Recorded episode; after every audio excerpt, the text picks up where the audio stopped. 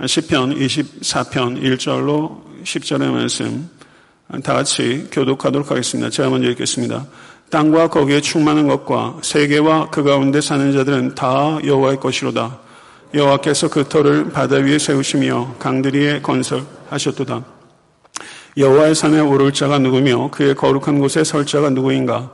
곧 손이 깨끗하며 마음이 청결하며 뜻을 허탄한 데 두지 아니하며 거짓 맹세하지 아니하는 자로다. 그는 여호와께 복을 받고 구원의 하나님께 의를 얻으리니 이는 여호와를 찾는 족속이요 야곱의 하나님의 얼굴을 구하는 자로다. 문들아 너희 머리를 들지어다. 영원한 문들아 들릴지어다. 영광의 왕이 들어가시리로다. 영광의 왕이 누구시냐? 강하고 능한 여호와시요 전쟁에 능한 여호와시로다. 문들아 너희 머리를 들지어다. 영원한 문들아 들릴지어다. 영광의 왕이 들어가시리로다. 영광의 왕이 누구시냐? 만군의 여호와께서 곧 영광의 왕이시로다. 아멘. 아, 오늘 기도해 주셨지만 다시 한번 말씀 받기 위해 하나님 앞에 겸손하게 기도드리겠습니다.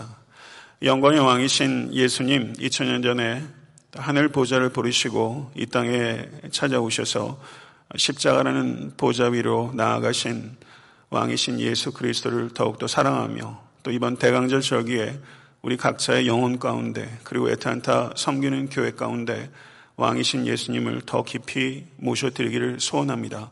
아버지 하나님 한 달간에 저희들이 더욱더 겸손한 신하처럼 왕을 악마하게 하시고 또 왕의 통치가 우리의 삶과 교육 가운데 더욱더 가득 찰 수 있도록 인도하여 주시옵소서 부족한 종 하나님의 말씀을 대언할 때 하나님의 영의 인도하심을 받게 하여 주시고 또한 우리의 마음이 뜨거워지며 기쁨으로 충만할 수 있도록 인도하여 주시옵시고 하나님 앞에서 결단하는 은혜의 시간 될 수 있도록 인도하여 주시옵소서 예수 그리스도 이름으로 간절히 기도드릴 싸움나이다. 아멘. 어, 말씀드린 대로 그 오늘 이 예배가 대강절 첫 번째 예배입니다. 어, 이 땅에 들어오신 왕을 기뻐하고 이 땅에 다시 들어오실 왕을 기다, 기대하고 기다리는 절기가 시작되는 것입니다. 예, 오늘 본문 말씀 시편 24편은 교회력에 따라서 어, 대강절이나 혹은 종료 주일에 읽기도 하는 본문입니다. 예, 저도 시편 24편을 대강절에 설교하기는 처음인데요. 어, 제가 지난 주 중에 시편 24편과 25편을 강의하면서 제 개인적으로 받았던 은혜가 참으로 컸습니다. 시편 24편을 강의하면서 이것이 대강절과 연관된다는 것을 저도 그때 처음 알았고 그래서 오늘 본문 말씀으로 시편 24편을 선택하게 된 것입니다. 근데 시편 24편의 역사적 배경은 하나님의 언약궤, 법궤 혹은 증거궤라고도 하는 이 언약궤가 예루살렘으로 다시 30년 만에 입성할 때 그때 언약궤가 돌아오는 것을 기뻐하며 다윗이 쓴 시입니다. 언약궤는 하나님의 임재를 상징하는 작은 상자입니다. 그러나 언약궤는 하나님의 임재 자체는 아닙니다. 그런데 하나님의 언약궤가 예루살렘에 들어올 때 다윗은 기뻐서 춤을 췄고 그리고 미갈은 창을 통해서 냉담하게 지켜보았던 것입니다. 이 대강절은 하나님의 임재의 상징이 아니라 하나님의 임재 자체이신 예수 그리스도께서 역사 안으로 들어오신 사건입니다. 그래서 시편 24편은 예수 그리스도 하나님의 영광에 들어오시는 것의 그림자라면 예수 그리스도께서 이 땅에 초림하신 것은 바로 그 그림자와 표상하는 실제가 역사 가운데 들어오신 것이다. 이렇게 이해할 수 있는 것이죠. 그리고 예수 그리스도께서는 영광의 왕으로 역사 가운데 들어오셨을 뿐만 아니라 하나님의 정하신 때이 자리에 계신 모든 권속들의 영혼의 방으로 들어오신 것입니다. 예수 그리스도는 온 우주의 영광의 왕이실 뿐만 아니라 나의 영광의 왕이신 것입니다. 오늘 이 예배를 통해서 혹시 이 가운데 아직도 예수를 영광의 왕으로 마음속에 들이시지 못한 분이 계시다면 모쪼록 그 마음의 문들이 활짝 들어 올려질 수 있게 간절히 바라고 이미 예수께서 영광의 왕으로 자정하고 계신 성도님이 계시다면 그 영혼의 방 깊숙이 더 깊숙이 예수께서 왕으로 들어가시는 그 같은 은혜롭고 풍성한 절기가 될 수 있게 되기를 간절히 소원하는 마음으로 오늘 말씀을 나누고자 합니다. 오늘 말씀을 증거하는 방식은 시편 24편의 내용들을 자세하게 강해하는 것이 아니라 대강절에 적합한 부분들에 대해서 제가 발췌해서 설교할 것이고 혹시 시편 24편을 좀 더 상세하게 내용 전체를 알기 원하시는 분은 시편 24편 제가 강의한 새벽 예배 설교를 참고하시면 되겠습니다. 제가 말씀드린 대로 언약궤는 하나님의 임재를 상징하는 작은 상자입니다. 길이가 약 113cm, 너비와 높이가 약 68cm인 상자입니다. 그런데 이 언약궤에는 세 가지가 있습니다. 잘 아시는 대로 10계명의 돌판과 만나가 담긴 항아리와 아론의 쌍난 지팡이가 있습니다. 하나님의 율법과 하나님의 공급과 하나님의 보호하심을 상징하는 세 가지 거룩한 물건들이 이 언약궤 안에 있었습니다. 그리고 이 언약궤의 위판 덮개를 속죄소라고 불렀습니다. 그리고 이 속죄소의 양 끝에는 천사가 있어서 이 천사의 날개가 속죄소를 덮고 천사의 얼굴이 속죄소를 향하도록 되어 있는 것이 바로 이 속죄소입니다. 그런데 이 속죄소를 다른 말로 시은좌라고 합니다. 시은좌, 시은좌. 이것은 은혜의 보좌라는 뜻입니다. 이 은혜의 보좌는 양쪽에 천사가 있고 그리고 이 은혜의 보좌에 하나님의 임재가 거기에 있으며 하나님께서 그 안에 앉아 계신 자리 그곳을 속죄소 혹은 시은좌라고 하는 것이죠. 그런데 안타깝게도 사무엘하 6장의 배경이 바로 이 언약궤가 예루살렘에 입성하는 것인데 바로 그 사건이 있기 전 30년 전에 이스라엘은 블레셋과의 전쟁을 통해서 그 언약궤를 블레셋에게 뺏기고 말았습니다. 그러나 이스라엘은 블레셋에게 패망했지만 아, 아, 패배했지만 이스라엘의 하나님은 블레셋을 이기셨습니다. 그래서 블레셋에 다곤신을 물리치셨고 독종으로 많은 블레셋 사람들을 죽이셨습니다. 그러자 블레셋 사람들이 두려움에 떨고 멍에를 메어보지 않은 전나는 암소 두 마리를 택해서 술에 언약계를 실어서 이스라엘의 영토인 베세메스로 보냈고 그리고 그것은 다시 기리앗 여아림의 아비 나답의 집으로 보내져서 수십 년 동안 이 언약계가 보관되어 왔던 것이죠. 사울은 이 언약궤를 방치했습니다. 그러나 다윗이 통일 왕국을 이룬 후에 다윗이 했던 최우선적인 일은 이 언약궤를 예루살렘으로 다시 들여옴으로 인해서 하나님의 영광을 돌리고자 한 것입니다. 다윗은 이스라엘 백성들이 하나님의 임재를 의식하며 살아가기를 원했던 것입니다. 그렇기 때문에 다윗이 언약궤를 예루살렘으로 가져온 일은 매우 귀한 일이요, 매우 필요한 일이었습니다. 그런데 여러분께서 아시는 바처럼 심각한 문제가 발생했습니다. 언약계를 운반하는 길에서 수레를 끌고 오는 황소들이 갑자기 뛰었고 제사장 우사가 반사적으로 손을 들어서 언약계를 붙잡았는데 하나님께서 진노하셔서 우사를 그 자리에서 죽이셨습니다. 하나님께서는 민수기 4장 15절에서 언약계를 운반할 때는 레위인이 직접 어깨에 메고 언약계를 운반하라고 하셨는데 다윗은 레위인이 메고 언약계를 운반한 것이 아니라 수레를 이용했던 것입니다. 하나님께서는 이 언약계를 운반하실 때 구별된 사람, 곧 인격적 방법을 통해서 언약계를 운반하려고 말씀하셨는데 다윗은 이 말씀을 지키지 않고 효율적인 수레라는 방법, 비인격적 방법을 사용했던 것이죠. 다윗의 문제는 이렇게 요약할 수 있습니다. 언약계를 예루살렘으로 옮기는 하나님께서 기뻐하시는 일을 하나님께서 기뻐하시지 않는 방법으로 한 것, 그것이 다윗의 문제였고 이것에 대해서 하나님께서는 교정하길 원하셨으며 그리고 우사를 치신 것입니다. 다윗은 우사가 죽자 여호와 하나님을 두려워했고 언약궤를 오벳 에돔의 집으로 보냈습니다. 그리고 다윗은 이 언약궤를 예루살렘으로 다시 가져갈 용기를 내지 못했던 것이죠. 왜냐하면 언약궤가 예루살렘에 들어가게 되면 예루살렘의 수많은 사람들이 어쩌면 죽음을 당할 수 있다는 두려움을 다윗은 가졌기 때문입니다.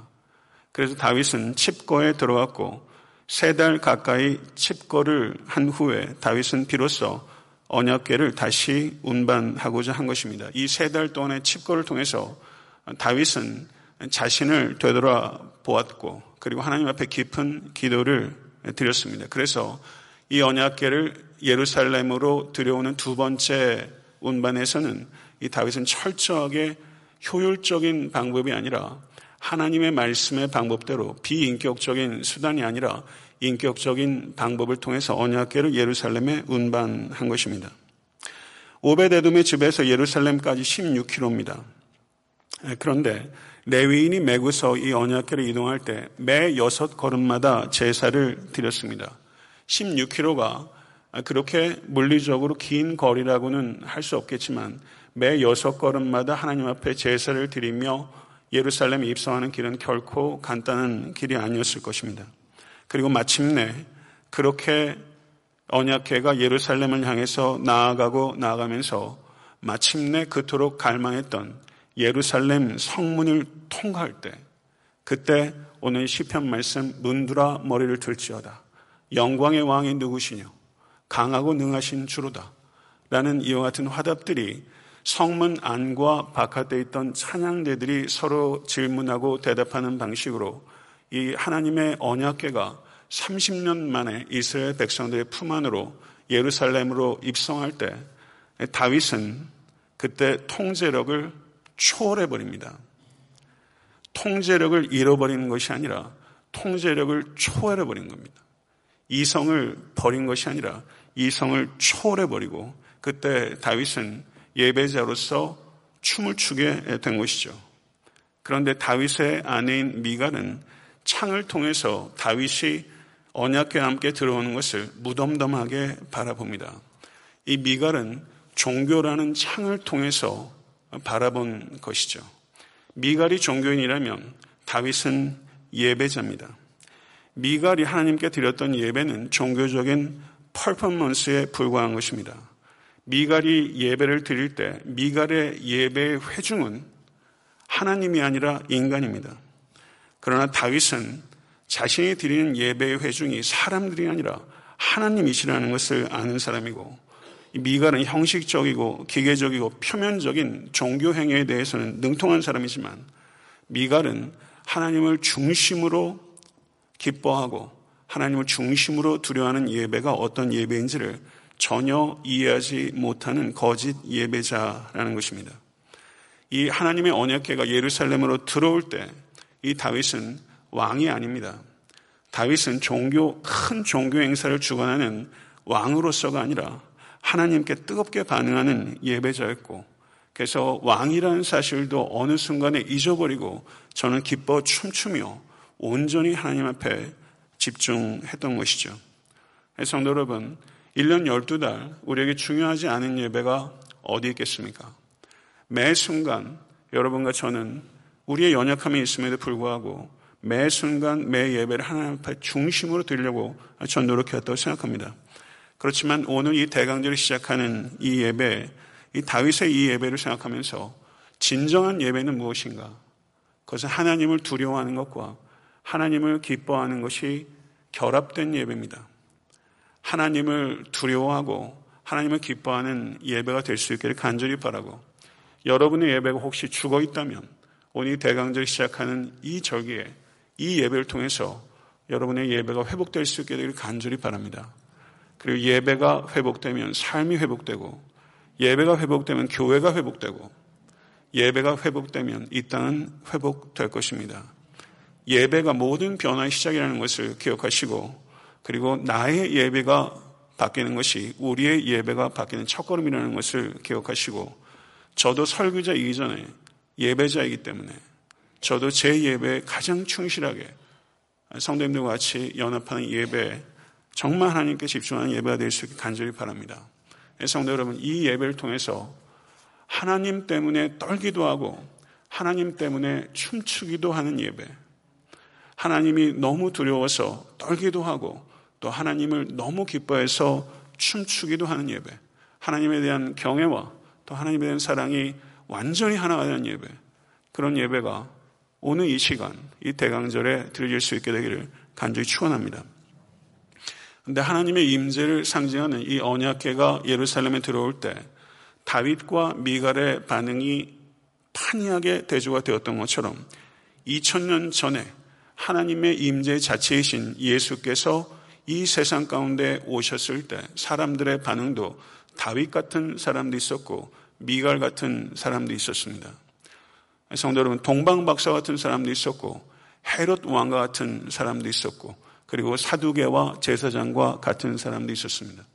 그리고 지금 이 시간도 하나님께서 영광의 왕으로 각자의 문 밖에서 두드리시는데 두드리시는 그 왕을 대하는 사람들의 태도도 판이하게 다르다는 것을 우리는 깊이 생각하는 것입니다. 성도 여러분, 영광의 왕이 들어오셨습니다. 그리고 그 영광의 왕은 지속적으로 우리 가운데 들어오시기 원하십니다. 오늘 예배를 통해서 저 역시 제 마음속에 있는 많은 마음의 문들 가운데 아직까지 제가 열어 젖히지 못한 그 문들, 제 힘으로 안 되는 문들도 있을 것입니다. 기도하면서 은혜로 그 문들이 완전히 들리고 영광의 왕께서 제 존재 가장 깊은 곳으로 들어오셔서 저를 통째로 바꾸시고 저를 완전히 다스려 주시기를 간절히 바라는 예배자로 저는 이 대강절을 시작하는 것입니다. 성도 여러분, 시편 24편의 내용을 보게 되면요. 거기에 두 가지 질문이 있습니다. 시편 24편 3절을 보게 되면 여호와의 산에 오를 자가 누구며 그의 거룩한 곳에 설 자가 누구인가? 이 질문이 하나 있습니다. 이 질문과 이 질문에 대한 대답이 6절까지 기록되어 있습니다. 그리고 또 다른 질문이 있습니다. 8절과 10절에 영광의 왕이 누구시냐라는 질문이 두 번째 질문이고 이 질문에 대한 대답이 7절부터 10절까지 이루어지는 것이죠. 하나는 여호와의 산에 오를 자가 누구냐? 성도가 누구냐? 라는 질문이라면 영광의 왕이 누구시냐 라는 것은 하나님이 누구시냐는 질문이죠. 인생에 있어서 가장 중요한 질문은 이 두 가지 질문이라고 이야기할 수 있고요. 시편 24편이 이 두 가지 질문에 대한 대답을 제시하고 있다면 여러분과 저의 인생에도 마찬가지로 모든 인간의 삶 역시 이 두 가지 질문에 대한 대답이라고 생각합니다. 성도 여러분, 여러분에게 묻는 것입니다. 여러분에게 영광의 왕은 누구십니까? 진정코 여러분에게 그리고 애타한테 섬기는 교회의 영광의 왕은 누구십니까? 이 질문은 중요한 질문입니다. 이 질문에 대해서 우리 명확하고 담대하게 영광의 왕은 우리 주 예수 그리스도이십니다. 이렇게 대답할 수 있어야 합니다. 시편 24편은 이 모든 계시가 점증되는 과정이 있었으나 예수 그리스도께서 이 땅에 오셔서 구약의 언약의 성취로 십자가에 달리시고 죽으시고 부활하심으로 말미암아 우리는 계시가 완성된 시대를 살고 있습니다.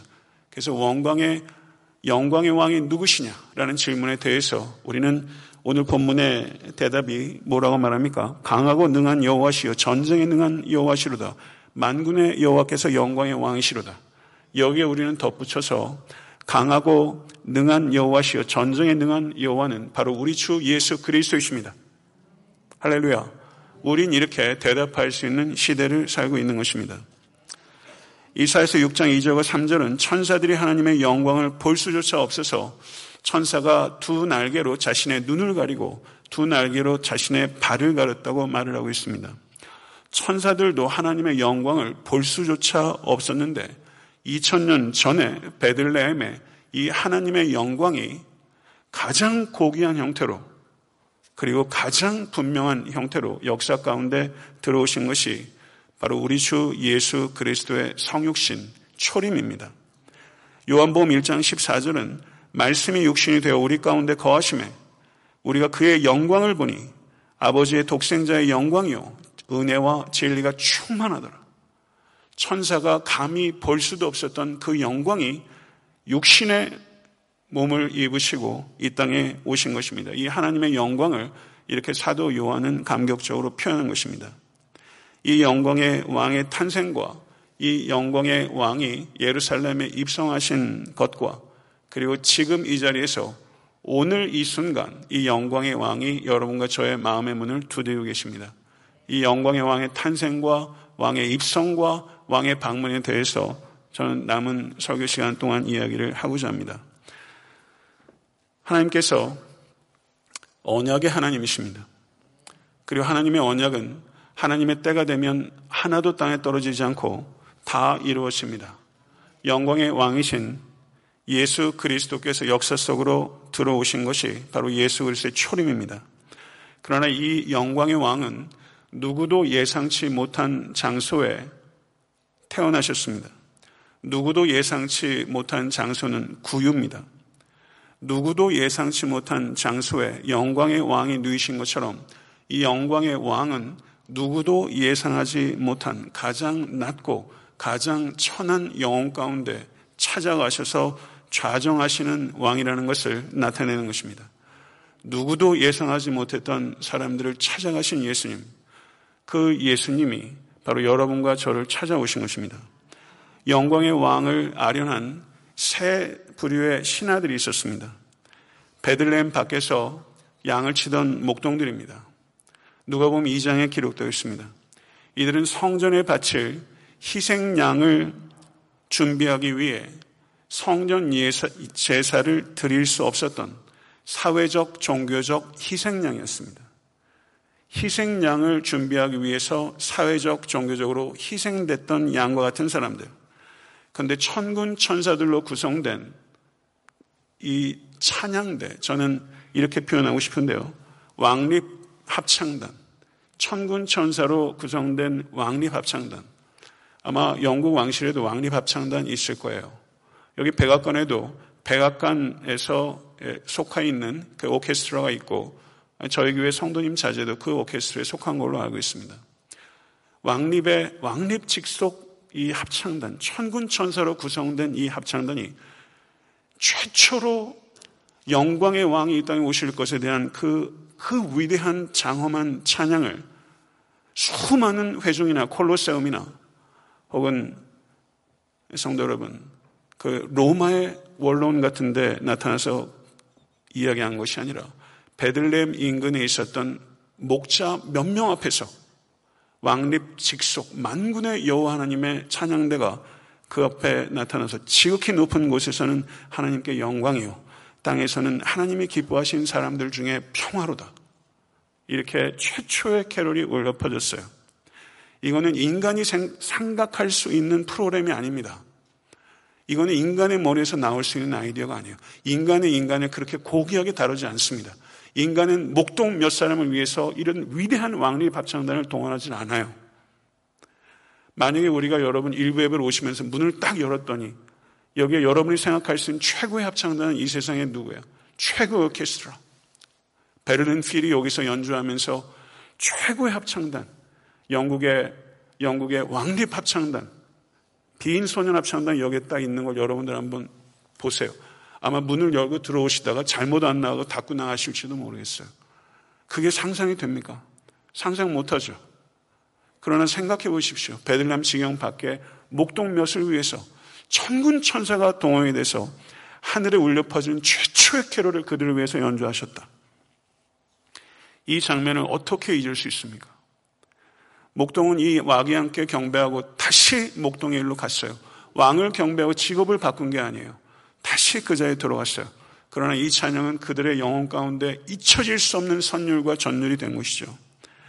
이들이 마침내 강보에 쌓여 베들레헴의 자기 아들 그리고 자기 조카들을 받았던 그 강보, 그 포대기, 가난한 자들의 포대기에 쌓여 있는 왕, 거기까지는 그나마 이해를 했을 거예요.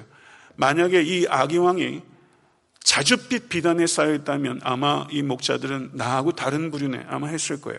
강보에 쌓여 있다는 것을 통해서 마음에 안도했을 겁니다. 그런데 이 강보에 쌓인 아이가 짐승의 타액과 여물들이 덕치덕치 붙어서 말라 비틀어지고 냄새가 나고 불결하게 이루 말할 수 없는 그 위에 누인 것을 볼 때 저는 감동이 아니라 이 목자들의 마음은 허물어졌을 거예요. 하나님 왜 이렇게까지 하십니까? 강보에 쌓였을 땐 동질감을 느꼈지만 구유에 계신 아기 예수를 볼 때는 이게 기쁨인지 슬픔인지 알 수 없는 매우 복합적인 감정을 이 목동들은 느꼈을 거예요. 여러분 시인의 언어는요 우리의 언어와 다릅니다. 시인의 언어는요 울림이 공명이 큰 언어예요. 만약에 여러분과 제가 시인이 됐다면 이 강보에 쌓여 구유에 놓인 아이를 봤을 때 여러분 어떻게 표현하시겠어요? 만약에 여러분들이 영화 배우라면 이번에 한국의 청룡상의 진선규라는 배우가 크리스천인 것 같은데 아주 감동적인 연스피치를 했어요. 연기하는 사람도 장인이 되려면요. 평생 노력하고 인간에 대한 이해가 깊어지지 않으면 안 되더라고요. 여러분이 배우가 돼서 이 목동이 이걸 봤을 때 감동을 여러분이 한번 몸으로 표정으로 손짓으로 발짓으로 표현한다고 생각해 보세요. 어떻게 표현하시겠어요? 그런데 성경은요, 이 어설픈 작가들은 이 목동들이 느꼈을 감동들을 어떻게든 글로 쓰려고 할 텐데 성경은 아무 얘기를 안 해요. 본 모든 것을 인하여 하나님께 영광을 돌리며 찬송하고 돌아갔다. 전혀 감정적으로 표현하지 않아요. 저는 이것을 보면서 영광의 왕을 만난 감격은 말로 표현하는 것이 아니라 자신의 삶의 자리로 다시 되돌아가서 변화된 삶으로 영광의 왕을 만난 그 감격을 표현할 때 그것이 진정한 의미를 갖게 되는 것이다. 여러분은 영광의 왕을 만난 감격들을 여러분의 삶 속에서 어떻게 표현하고 있습니까? 두 번째 영광의 왕을 아련한 신하는 동방 박사들이에요. 바벨론의 학사요 제사장들이요. 왕의 스승입니다. 저들은 철학과 의학과 자연과학과 그리고 특별히 천문학에 능통한 지식인들이에요. 최고의 지식인이요. 최고의 엘리트예요.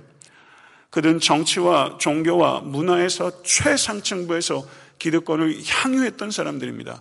저들은 아쉬울 게 없는 사람이에요. 삶의 자리를 떠날 이유가 없는 사람이에요. 바랄 것도 없는 사람이에요. 아쉬울 것도 없는 사람들.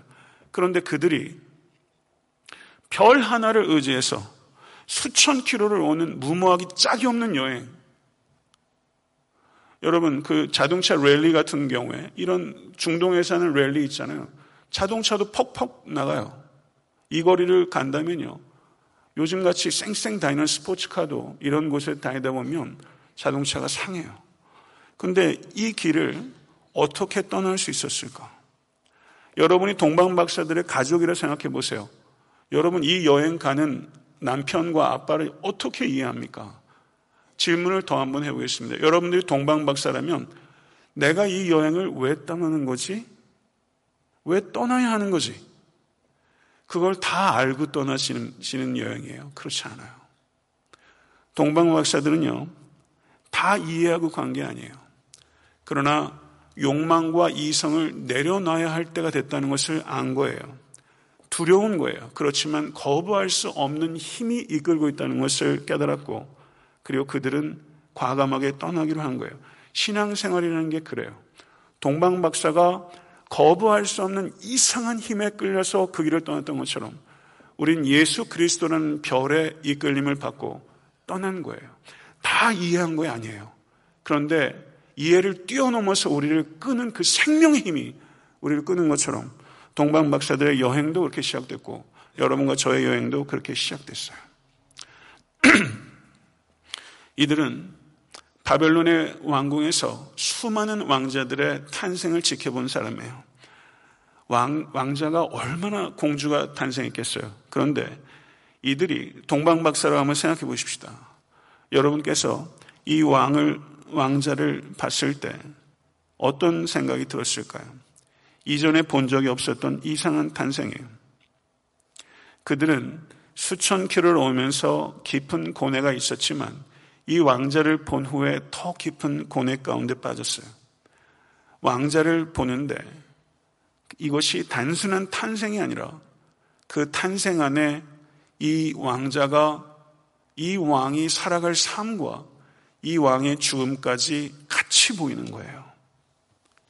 그리고 그 삶과 그 죽음, 그 탄생을 통해서 수천 킬로 밖에서 온 이스라엘 에베소서의 표현에 따르면 이스라엘 나라 밖의 사람이요. 약속의 언약들에 대해서 외인이요. 세상에서 소망이 없고 하나님도 없는 자기와 같은 자들을 하나님과 화평케 하시기 위해서 이 땅에 탄생하시고 그리고 죽으실 왕이라는 것을 깨닫습니다. 그리고 황금과 유향과 몰락을 왕에게 드렸어요. 이들의 여행은요, 왕으로부터 얻기 위한 것이 아니라 왕에게 드리기 위한 여행이에요. 그들은 황금과 유향과 몰락을 예수께 드리면서 세상은 황금과 유향과 몰약을 보배라고 생각하지만 그것을 내려놓으면서 나의 진정한 보배는 오직 예수님입니다. 이것을 고백한 것이죠. 성도 여러분, 이들이 바벨론에 돌아가서 어떻게 살았을까요? 그들이 다시 하늘의 별을 보면서 점이나 치면서 살았을까요? 그럴 수 없었을 겁니다. 그들은 어떻게 살았을까요? 영광의 왕을 본 이들은 과연 어떻게 살았을까요? 영광의 왕을 아려는 세 번째 신화는 시몬과 안나입니다. 시몬과 안나는 세상 사람들이 주목하는 사람들이 아닙니다. 이들은 죽음을 목전에 둔 아주 나이 많은 늙은입니다. 그러나 그들은 말라기 3장 1절 만군의 여호와가 이르노라 보라 내가 내 세자를 보내리니 그가 내 앞에서 길을 준비할 것이요 또 너희가 구하는 바 주가 갑자기 그의 성전에 임하시리니 곧 너희가 사모하는 바 언약의 사자가 임하실 것이라. 그들은 성전에서 왕을 기다리던 사람이에요. 그리고 이들은 영광의 왕이신 아기 예수께서 성전에 들어올 때 그들은 즉각적으로 그분이 영광의 왕이시라는 것을 알았습니다. 그리고 이 시몬은 아기 예수를 안았어요. 그리고 안나는 결혼한 지 일곱 해 만에 사별하고 84년을 과부로 사나온 여인이었습니다. 나이가 들어가시니까 저희 부모님도 그렇고 이 자리에 계신 성도님들 가운데도 요즘 눈이 잘 안 보여가지고 고생하신 시니어분 많이 계세요. 안타까워요. 막년엔 안 그러셨는데. 근데 여기 안 나가 육안으로는 식별할 수 없을 정도의 노안이지만 이 안나는 영안을 가지고 예수께서 자기가 그토록 고대왔던 영광의 왕이시는 것을 깨달았어요. 영광의 왕이신 예수님은 사람을 외모로 보지 아니하시고 기다리는 자에게는 누구에게라도 그 영혼 가운데 들어가시는 왕이시라는 것을 받아들이시고 무쪼록 오늘 이 아침에 여러분의 영혼 가운데 예수 그리스도 영광의 왕을 깊이 모셔 드리실 수 있게 되기를 간절히 축원합니다. 이렇게 왕의 탄생에 대해서 세 부류의 사람을 통해서 말씀을 드렸는데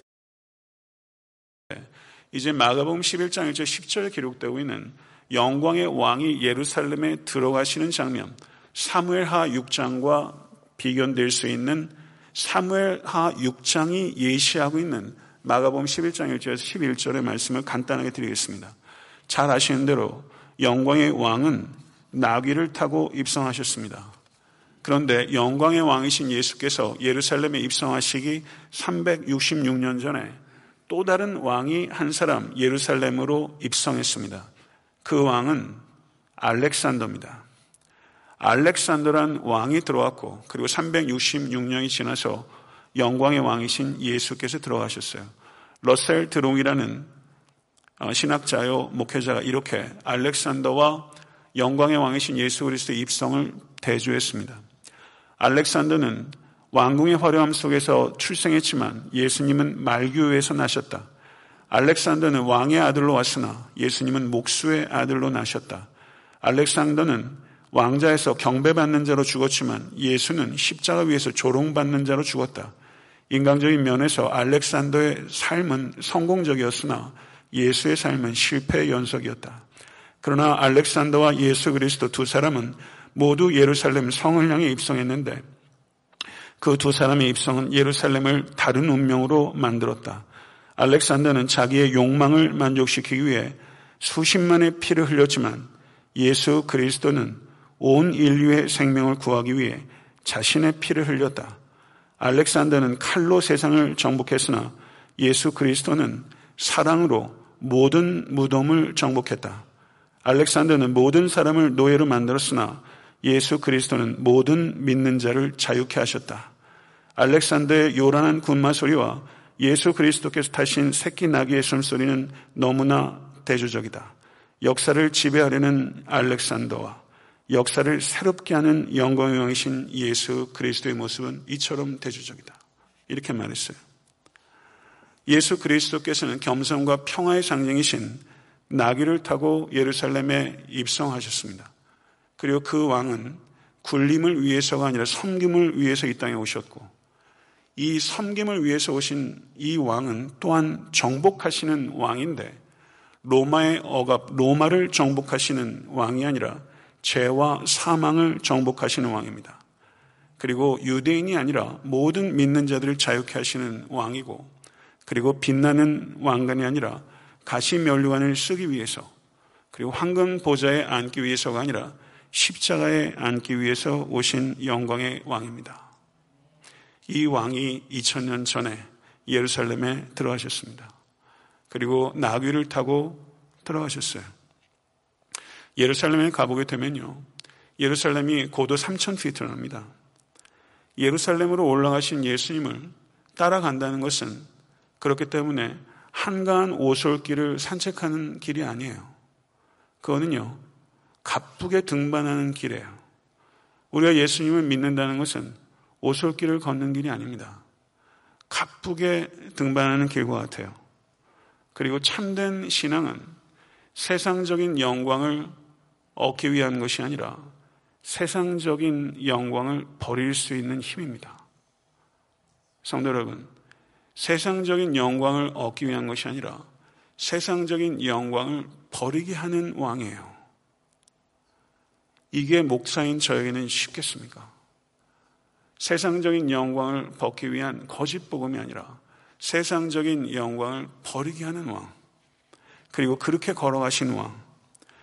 영광의 왕이 예루살렘에 들어가셨을 때 이스라엘 백성들은 그 영광의 왕이 누구시냐에 대해서 이해하지도 못했고 제자들도 묻기도 두려워했고 수용하길 거부했습니다. 그래서 호산나 다윗의 자손이요라고 말했던 무리들은 불과 며칠 뒤에 저를 십자가에 못 박으소서라고 더 크게 외쳤던 것이죠. 예수 그리스도 영광의 왕을 영접하고 그분을 따른다는 것이 도대체 무엇인가? 성도 여러분, 여러분과 저에게 열광이 없다면 그것 참 안타까운 일이고 회개된 일입니다. 그렇지만 우리는 여러분과 저의 열광의 정체에 대해서 알아야 됩니다. 우리가 영광의 왕이신 예수께 왜 환호하는가? 예수님께 쓰임받기 위해서인가? 아니면 예수를 이용하기 위해서인가? 나의 욕망을 채우기 위해서 우리는 왕을 필요로 하는 것은 아닌가? 나는 예수님 자신을 사랑하는가? 아니면 예수님의 능력을 사랑하는가?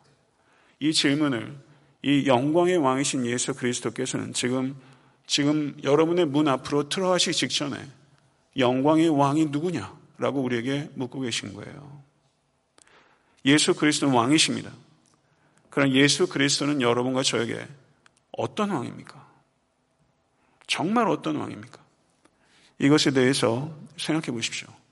이 영광의 왕을 한 신학자는 ironical king이라고 말했어요. 역설적인 왕이라고 그랬어요.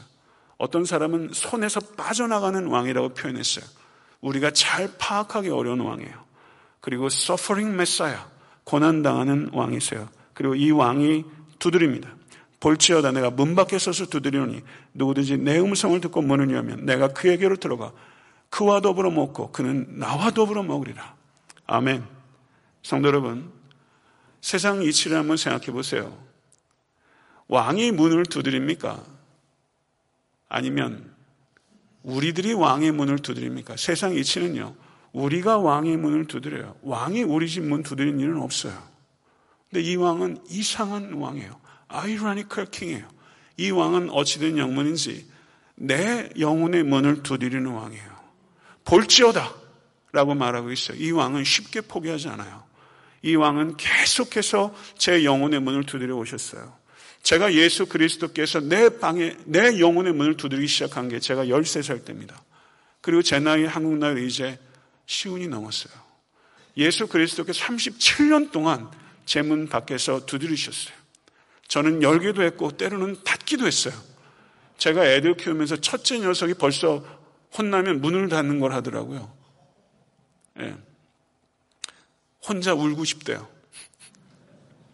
문 열어라. 이건 안 된다. 제가 그러는데.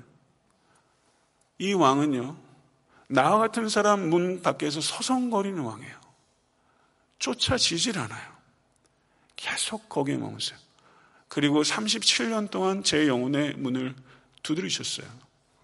그리고 제 모든 거절과 그리고 멸시를 다 견디시는 이 왕은 문을 두드리시고 저에게 구원을 베푸셨을 뿐만 아니라 목회자로서의 생명을 거의 포기했던 저에게 저에게 다시 오셔서 한 번만 더 열어봐라.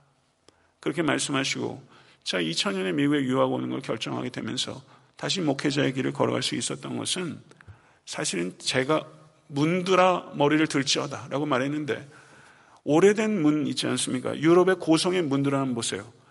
이게 그냥 이, 이게 땅바닥에 아주 늘어붙어가지고요. 올려지질 않아요. 그 자물쇠 통을 한번 생각해 보세요. 빗장을 한번 생각해 보세요. 이 나무가 막 그냥 붙어가지고 빗장이 완전히 늘어 붙어 있어요. 내 의지로 이 문이 열리기도 하는데 내 의지로 안 열려요. 안 열려요. 저도 안 열리는 문들이 있었어요. 그리고 그러나 하나님께 기도했어요. 주님, 열고 싶습니다. 근데 내 힘으로는 열 수 없습니다. 주님 도와주세요. 그때 하나님께서 은혜를 베푸시고 내 힘으로는 기별도 안 가는 이 문이 성령께서 은혜로 이 문을 열어주시고 그리고 들어오셔서 언제 그랬냐는 듯이 저로부터 받았던 그 멸시와 그 박대에도 문전 박대에도 아랑곳 없이 나와 더불어 먹자. 디벨의 바닷가에서 예수께서 베푸셨던 그 식사가 다 그거 아닙니까? 그거 아닙니까? 예수께서 식사를 준비하시고 나하고 먹자. 도대체 이 주인은 손님입니까? 주인입니까? 내 영혼의 밤 밖에서 문을 뚫으신 손님인 줄 알았는데 이 손님이 들어오시더니 주인같이 내가 주님께 드리는 것은 다 이 주인이 저에게 주셨던 거예요. 주님께서 주신 걸로 생생낸 거예요. 이 왕은 이런 왕이에요. 오늘 본문에 보면 생명도 주시고 공의도 주시는 하나님. 은혜로 구원하실 뿐만 아니라 은혜로 의롭게 살아가신 이 왕. 문들아 머리 들어라. 이렇게 얘기하고 있는 것이죠. 여러분과 제가 닫고 있는 많은 문들, 문들이야 복수가 되고 있어요. 하나님 열고 싶습니다. 밖에서 문을 두드리는 이 왕의 갈망과 문 안에서 앉아있는 우리의 갈망은 너무 달라요. 주님께서 문을 열고 들어오시는 마음에 100분의 1이라도 여러분과 제가 가지고 있다면 오늘 그 갈망이 여러분과 저에게 회복될 수 있게 간절히 바랍니다. 우리의 연약한 의지를 사용할 수 있기를 바라요. 우리가 천국에 들어가는 게 우리의 의지로 되는 게 아니라 은혜로 되지만 이 문을 여는 것도 은혜로 열지만 우리의 약한 의지를 사용하기 원하시는 거죠. 문을 열고자 하는 소원을 가지십시오. 그리고 문을 열 수 있는 능력을 하나님께 간구하십시오. 그리고 영광의 왕이 여러분의 영혼 가운데 자정하셔서 여러분들을 다스리도록 내어드리십시오. 하나님 이 방만은 못 들어와요. 라고 내려놓는 분들이 있잖아요. 그 밀실, 그 밀실, 그 밀실을 열어야 됩니다. 그리고 거기에 자정해서 다스려 주세요. 하나님 이것만은 안 돼요. 하는 금은. 그 문에 주님을 모시세요. 그러면요, 무너질 것 같은데 자유하게 됩니다. 죽을 것 같은데 살아나요. 그리고 친밀한 교제가 이루어지고, 그리고 왕을 더 사랑하고, 왕께 더 영광 드리게 되는 것이죠. 인생길이 어차피 광야인데요. 이 광야에서 주님같이 먹고 마시는 거죠. 영광의 왕이 지금 이 시간 여러분의 영혼 가운데 들어가시면 여러분의 영혼은 난공불락의 요새가 됩니다. 모든 적들을 로부터 보호하시고 모든 적들을 이기게 하시는 난공불락의 성을 만드시는 이 왕, 이 왕이 지금 이 시간 여러분의 영혼 가운데 들어가기 원하시고 문을 두드리고 계신 거예요. 이 왕께 활짝 성문을 열어드리시고 왕이시여 들어오시옵소서 이렇게 기도할 수 있는 여러분과 제가 될 수 있게 되기를 간절히 바라고 그러한 자유와 기쁨과 평화와 그리고 감격이 여러분과 저의 영혼 가운데 그리고 에탄한테 섬기는 교회의 문들을 활짝 이 영광의 왕에 열어드린 이 대항절 저기가 될 수 있게 되기를 간절히 바라고 이 영광의 왕을 통해서 영광스러운 삶을 살아가신 여러분과 제가 될 수 있게 되기를 우리 주 예수 그리스도 이름으로 간절히 축원합니다.